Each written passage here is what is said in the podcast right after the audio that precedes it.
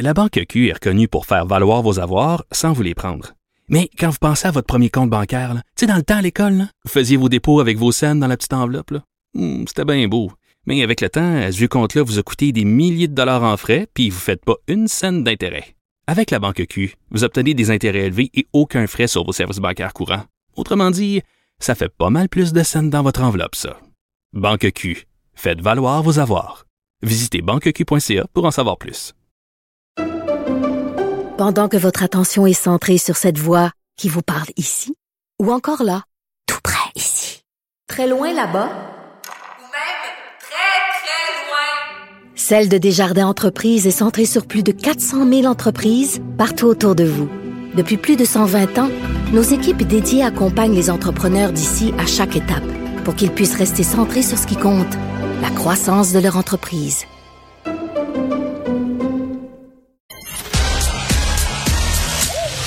Geneviève Peterson.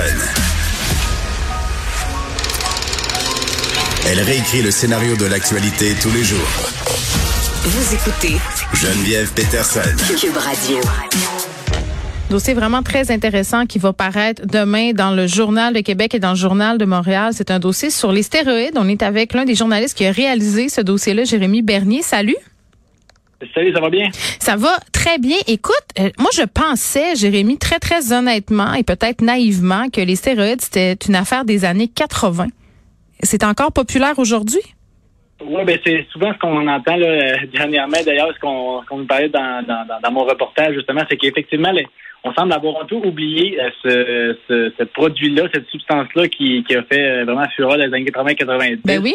Euh, mais effectivement, là, de ce qu'on se constate, c'est que bon, il y a encore des consommateurs actuellement, et non seulement il y en a encore, mais il y a des personnes qui en meurent euh, à chaque année, et ce même au Québec. Là, donc on parle de une dizaine de personnes qui en sont décédées dans les euh, en sept ans en fait au Québec. Donc de ce qu'on sait finalement, parce qu'il pourrait y en avoir beaucoup plus que ça là, au final. Ben c'est quand même beaucoup là, c'est ça. Moi j'aurais eu tendance à penser aussi que tout le monde savait que c'était super dangereux parce que moi je me rappelle quand j'étais ado dans les années 90, il y avait même euh, il y avait tout un discours là, sur les ravages des stéroïdes. On avait des athlètes euh, qui s'étaient fait poigner, on voyait que c'était pas bon pour la santé. Les gens qui sont dans le milieu euh, des gyms et tout ça, qui sont souvent des ayatollahs de la, de la santé, j'aurais eu tendance à penser, Jérémy, qu'ils n'auraient jamais euh, songé à prendre ces substances là? là. Ben, Effectivement, mais il faut dire qu'il y, a- y y une panoplie de, de substances qui existent et on parle de, de stéroïdes ici, mais il y a tellement d'autres choses, d'autres produits connexes qui euh, sont utilisés euh, pour un peu contrer ces, ces effets-là parce que bon, comme tu le disais, c'est pas très santé, on va se le dire, euh, Non, ça, pas ça a tant. des impacts sur la vie. Exact. Ça a des impacts sur la vie de beaucoup de personnes. Puis, euh, ben, ce qui arrive souvent en ce moment, c'est qu'on constate que de Mm. plus en plus de gens, euh, euh, comme toi et moi, vont au gym, voient euh, sur les réseaux sociaux des, des résultats hyper rapides, hyper impressionnants, qui veulent devenir comme ces, ces idoles-là, finalement. Euh, Fait qu'ils prennent ben, ça pour atteindre ces buts-là? Ben, c'est exactement ça. C'est ce qu'on constate souvent, en fait, c'est que la plupart des gens, Mm. euh, de plus en plus de gens normaux, hein, normaux, en guillemets, évidemment. Oui, qui font de- pas, euh, comme- C'est ça, c'est pas des sportifs professionnels là, ou des culturistes de profession. Des, des personnes qui veulent tout, tout simplement euh, bien paraître le plus rapidement, le plus rapidement possible, dis-je. Euh, puis ils vont consommer ces produits-là, souvent sans suivi, ce qui est, c'est ça qui est dangereux contrairement aux, aux athlètes professionnels Mm. ou aux, aux culturistes de profession qui, eux, ont des suivis avec des médecins, avec des personnes qui prennent des prises de sang régulièrement, avec des endocrinologues Ouais. pour leurs hormones. C'est, c'est vraiment là qu'est, le danger, finalement. Oui, parce que tu as parlé à des familles euh, qui ont perdu des proches là, à cause des stéroïdes. Il y a des témoignages là, qu'on va pouvoir lire.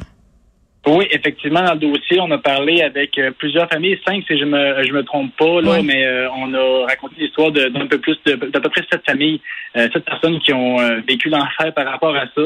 Euh, puis on parle de, de- vraiment de, de troubles en tout genre qui ont été développés par cette personne-là, autant de les habituels sauts d'humeur comme on connaît, mais on- passe aussi à la, la- la- la- le, le- même le suicide, de la dépression, Mm. des problèmes de cœur, des problèmes de foie, des des crises, euh, des, des crises du cœur finalement. On parle vraiment de, de tout finalement. C'est du monde de jeune là, qui ont perdu la vie.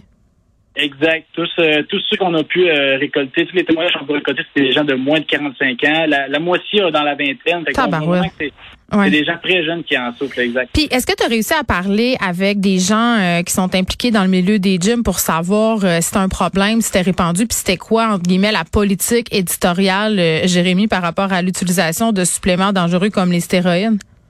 Ben oui, effectivement, on a parlé à quelques à quelques entraîneurs de salles de gym, à quelques propri- propriétaires de salles de gym. Oui, ils disent quoi? Euh, c'est c'est un un peu ambigu là, dans cette situation-là parce que bon, d'une part, les personnes qui sont directement dans le milieu du culturisme, eux le voient directement, disent que selon eux, ça n'a jamais été aussi important que ça parce que, comme on dit tout à l'heure, les, les kidam entraînent actuellement. Ouais. Euh, mais l'autre l'autre aspect, c'est que c'est de moins en moins visible entre guillemets parce que le euh, le, le, le, le, le- le- l'exemple qu'on veut atteindre finalement, c'est plus le Arnold Schwarzenegger des années 80, Oui.